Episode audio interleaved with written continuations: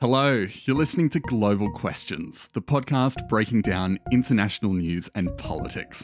I'm Joshua. And I'm Hugh. This is the wrap up, your fortnightly dose of news from around the world. That's right, we're back. I must admit, I've missed this. It's good to be sitting down again and discussing the fortnight's news. 100%. Uh, but without any further ado, I'm really keen to get back into it. Let's go.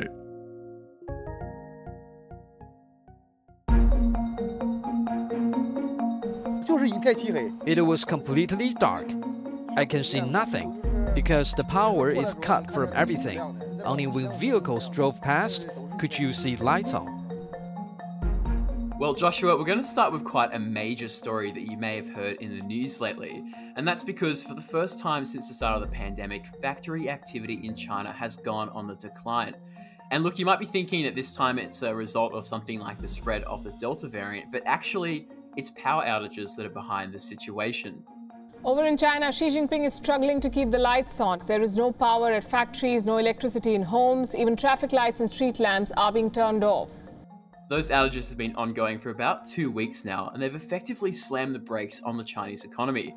We've seen some really drastic steps taken by officials in China, and that's included things like power rationing and factory closures, which have been witnessed across the majority of the country's 22 provinces.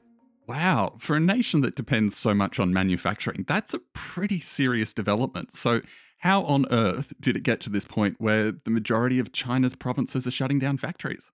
really, the situation it boils down to some basic problems. For one, due to COVID, the Chinese manufacturing sector had been lying pretty dormant over the last year.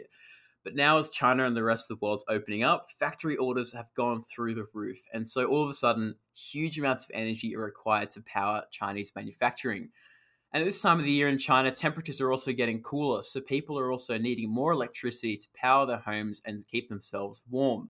The impact on ordinary homes comes as nighttime temperatures in the northeastern region slip to near freezing degrees. The National Energy. But it gets worse because at the same time as this is all happening, coal prices have absolutely gone through the roof. And so it's actually been quite difficult for China's coal dependent electricity providers to get their hands on supplies as demand increases. In fact, in late September, it was actually estimated that Chinese coal fired power plants only had about a fortnight's worth of coal on hand. So, can that shortage of coal be blamed on the Chinese government's decision to ban the importation of Australian coal? Because I remember they did that last year as part of their trade spat with Australia. Yeah, that's a good question. Uh, a lot of people have been pretty quick to blame the situation on that policy, but there are a few reasons why that isn't the main cause of the problem. Uh, firstly, a lot of the coal that China imports from Australia is actually used in other industries, so it's not entirely relevant to electricity production. That said, when China banned Australian imports of coal, it actually helped contribute to a wider global increase in coal prices. Thermal coal used in power stations, that's now 180 US dollars a tonne. That's tripled in the last 12 months. And that has actually made it harder for Chinese firms to get access to coal from the rest of the international market. And another problem has been a drought in China's south, which has essentially taken a lot of hydroelectric power plants offline and forced officials to rely even more on their coal fired power plants. Mm, sounds like the perfect energy storm, so to speak. But tell me, I'm surprised. Why is China so dependent on coal for a nation that's been so aggressive on climate policy? Yeah, well, look, it's funny you mention that because the other really relevant factor in this is China's emission reductions plans. China has pledged to hit peak emissions before 2030 and achieve carbon neutrality by 2060. So, central government figures have been placing a lot of pressure on provincial authorities to lower their energy consumption, and that's contributed significantly to the current crisis.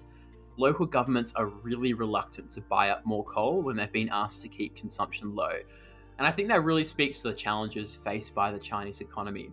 Part of this crisis has been caused by the drought in the south of the nation, and that just goes to show that China is going to be really vulnerable to climate change going forward. And yet, as China attempts to move away from coal, it's finding that its economy is struggling to keep up. So, the challenge for Chinese officials is going to be finding a way to move China beyond dirty industrial manufacturing while still being able to deliver economic growth, and that will be a tough one. In diesem Moment bin ich von einem einzigen, alles überragenden Gefühl erfüllt. Es war mir eine Ehre. Herzlichen Dank. Well, Hugh, as I'm sure most of our listeners know by now, Angela Merkel is in the final months of her 16 years as German Chancellor. And last week, Germans went to the polls to choose her replacement. And the results were, well, rather complicated. We have two parties basically saying they have a right to form a coalition and be that next government after Angela Merkel. Let's see just how right they are. Let's look at these results. The fact that there's no clear outcome could actually have significant consequences for both Germany and the EU. Before we go any further, maybe could you give us a quick recap of the election? Sure. So the election was a contest between six parties. There was Merkel's party, the CDU, which is a centre right party, and it's been in power for 52 of the last 72 years, so a really, really long time. Then on the other side, you had their traditional rival, which is the centre left SPD. And then on top of that, there were a collection of other minor parties. So the Greens, the Free Democrats, the Left Party, and the notorious far right AFD.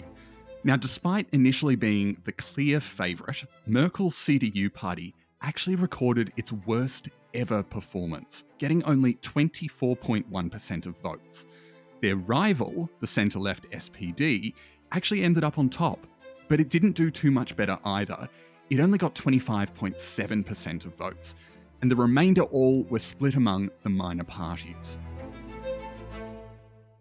Look, it sounds like a pretty crushing defeat for Merkel's party, but from what you're saying, no party's even got close to a majority. So, how is the government going to be formed? Yeah, well, that's the question everyone is asking here. And the answer is it really depends on who can get support from enough minor parties to form a coalition. And that's going to get messy because in order to reach the 50% threshold, at least three parties are going to need to partner up, which has never happened before in German history. Und natürlich freue ich mich über das Wahlergebnis, das die Bürgerinnen und Bürger Now, for its part, the SPD says that it should lead the government, given it got the most votes. But Merkel's party, the CDU, is refusing to concede.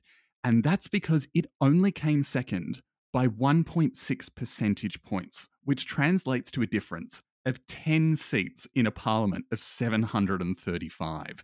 So, really, this thing could go either way, and it will probably take months to work out who the new chancellor will be. Yeah, it sounds like Germany's in for some pretty uncertain times ahead then. Yeah, that's putting it mildly. And that uncertainty, I think, could actually affect Europe as well. What do you mean by that? Well, for the last 16 years, Merkel has been Europe's de facto leader. So whenever the EU's fallen into crisis, generally she's been the one that's come to the rescue. So, for example, when Greece and other countries defaulted on their debt in 2012, she was the one that helped organise a bailout. Eurozone ministers have signed off on a second bailout package, pulling Greece back from the brink.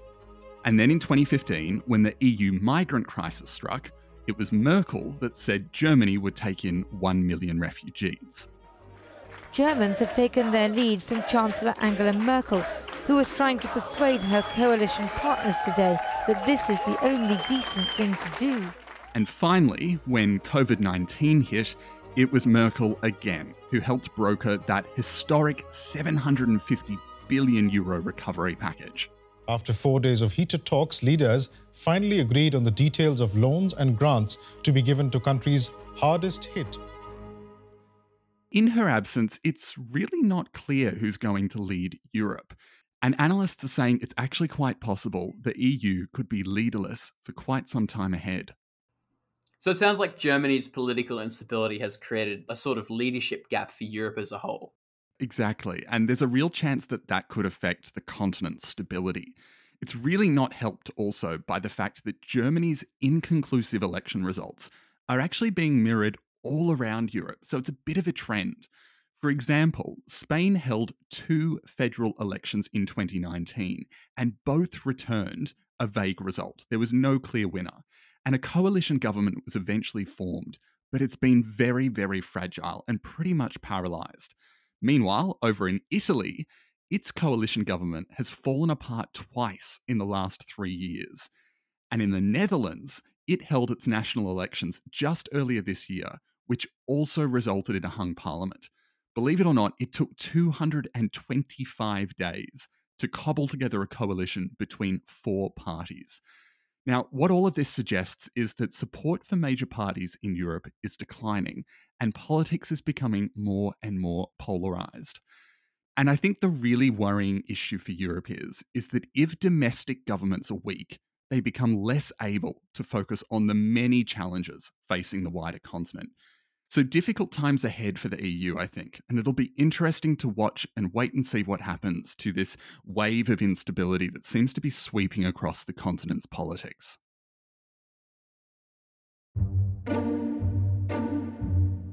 Well, Joshua, with the exception of European politics at the moment, typically politics has a reputation for being somewhat bland, uh, but every now and again, a political leader will come along from a completely unexpected background to shake things up. We are going to build a great border wall. We've seen that with Donald Trump, who was previously a reality TV star. I want to be the governor for the people. I want to represent everybody. Arnold Schwarzenegger and Ronald Reagan, who are both Hollywood actors, and so on. And now, following last Friday, that list will also include international boxing champion Manny Pacquiao, who's handed in his gloves and retired from his sport to officially stand as a presidential candidate in the 2022 Philippine elections. Oh dear, this is where I have to admit that I'm highly skeptical of celebrity politicians. And it's also where I have to admit that I know very little about Pacquiao because I have zero interest in boxing. So, can you give me a little bit of background on him? Totally fair. So, Pacquiao will often make headlines when he goes into big fights with other international champions. Uh, but if any of our listeners follow boxing closer than you and I do, they'll probably know him as a regular fixture of the sport. Boom! Oh my gosh, what a straight left hand! That is that! What an amazing knockout shot! That is the most spectacular one punch shot of Manny Pacquiao's incredible career. But in addition to that, he's also a pretty regular fixture of Filipino politics. Joining us now for more on the political situation in the Philippines is Manny Pacquiao, a former member of the Philippines House of Representatives. He's also a freshman senator. He's been involved on and off in the Philippine Senate and House of Representatives since 2007. So he's actually been quite a prominent figure for some time now. Interesting. I didn't know he was also already a politician. So, what does he want to achieve as president then? Uh, he's planning on running an anti corruption campaign. And he's actually accused the current administration of President Rodrigo Duterte of, quote, taking advantage of the nation and, quote, robbing the Filipino people. Even Senator Manny Pacquiao, the world renowned boxer who has long been one of Duterte's strongest supporters, says corruption in the government is rampant. Now, of course, those are some strong words, but they're particularly interesting given that earlier this year, Pacquiao himself was in charge of Duterte's political party. Pacquiao was among the staunchest allies of President Rodrigo Duterte, backing his bloody war on drugs and bid to reintroduce the death penalty. But their ties soured after Pacquiao criticised Duterte's cosy relationship with China and corruption in government. So, as I hinted at earlier, Filipino politics are often very dramatic, and the Duterte Pacquiao dispute is no exception to that rule. Okay, so what's President Duterte's move here? What are his plans for the campaign? That's a good question. Under the Philippine constitution, Duterte is limited to one six year term. So at the end of his administration, he'll have to step down as president. Now, up until recently, he was actually planning to run as vice president, which many people feared would have essentially allowed him to have a second term.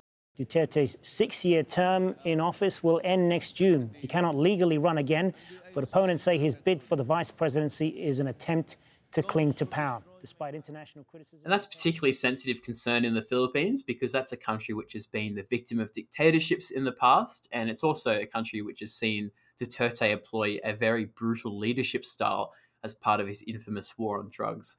And yet, in the last few days, Duterte has announced that following widespread criticism of his decision to run as VP, he will instead officially retire from politics at the end of his term. So there's now a bit of a gap open when it comes to leadership of the country. Right. So, what does that mean for Philippines politics and its presidential elections then? Yeah, look, it's definitely going to be significant. Uh, Duterte's unique leadership style has left a really profound impact on the Philippines. And that means that a lot is now in question with his retirement. Duterte's violent war on drugs has been the target of constant international criticism, and it's seen the deaths of thousands of civilians.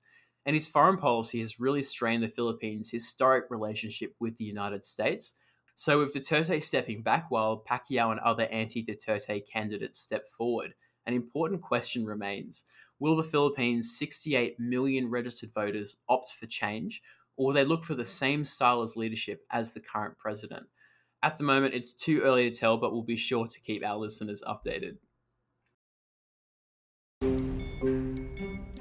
Residents in Kaduna State have expressed diverse views over the shutdown of telecommunication services in some areas. They're also concerned about government's efforts to enforce more security measures.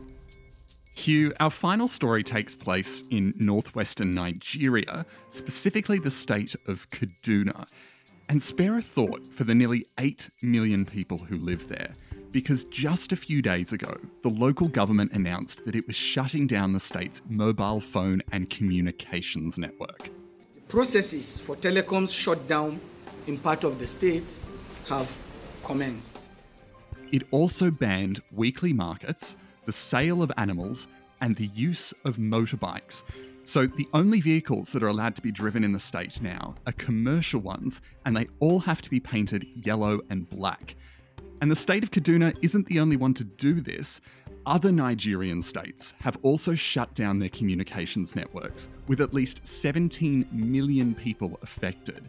And apparently, residents across Nigeria are now being forced to communicate via letters delivered on commercial buses.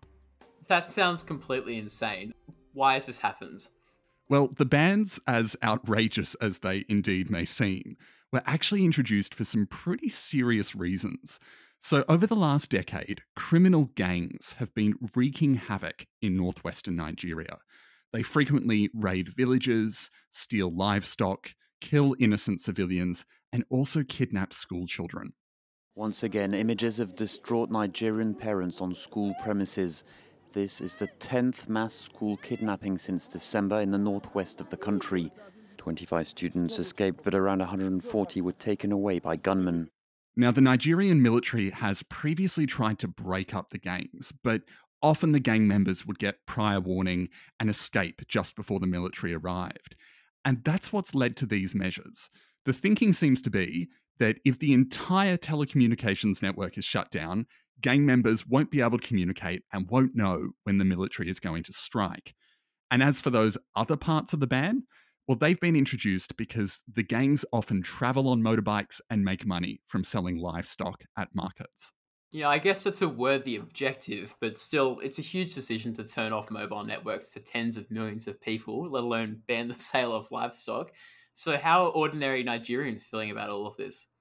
It seems that most people actually support the bans. Residents say that they're sick of living in fear of these gangs, so the restrictions are a small price to pay if it gets rid of the violence. And it also seems that the restrictions might be working. So, in one state, the military has reportedly captured 2,000 gang members since the bans went into place. And I think it's also worth noting here that blanket bans aren't a new thing in Nigeria. So, just earlier this year, the Nigerian president banned all 205 million Nigerians from using Twitter after the company deleted one of his tweets. The social media platform removed the post from President Muhammadu Buhari, saying it violated the site's rules against abusive behavior. In the tweet, Buhari. And the decision caused a bit of an uproar, with even Joe Biden intervening and calling on the Nigerian president to reverse his decision. And it seems that all the pressure from politicians is potentially working because just a few days ago, the president said he'd be willing to lift restrictions on Twitter as long as the company pays tax in Nigeria and actively regulates content. Though it's worth pointing out that with this shutdown of the telecommunications network scheduled to last for months, even if the Twitter ban is lifted, millions of Nigerians are not going to be able to access it anyway. So, desperate times call for desperate measures, it looks like in Nigeria at the moment. Yeah, it's some pretty extraordinary stuff. Absolutely. Well, that's all for this fortnight's edition of the wrap up. Next week's episode will be part one of our in depth series on the decline of democracy. Yeah, our new host Rhiannon will be chatting with Tom Daly, a lecturer at Melbourne University, and Asanga Abeyagoonasekera, an expert on the Sri Lankan government, about how COVID 19 is affecting democracies and whether they can survive it. In the meantime, for more news updates, quizzes, and bonus content, check out our Instagram page. You can also get in touch with us via our website as well. Links are in the description. We'll see you in a fortnight. Bye.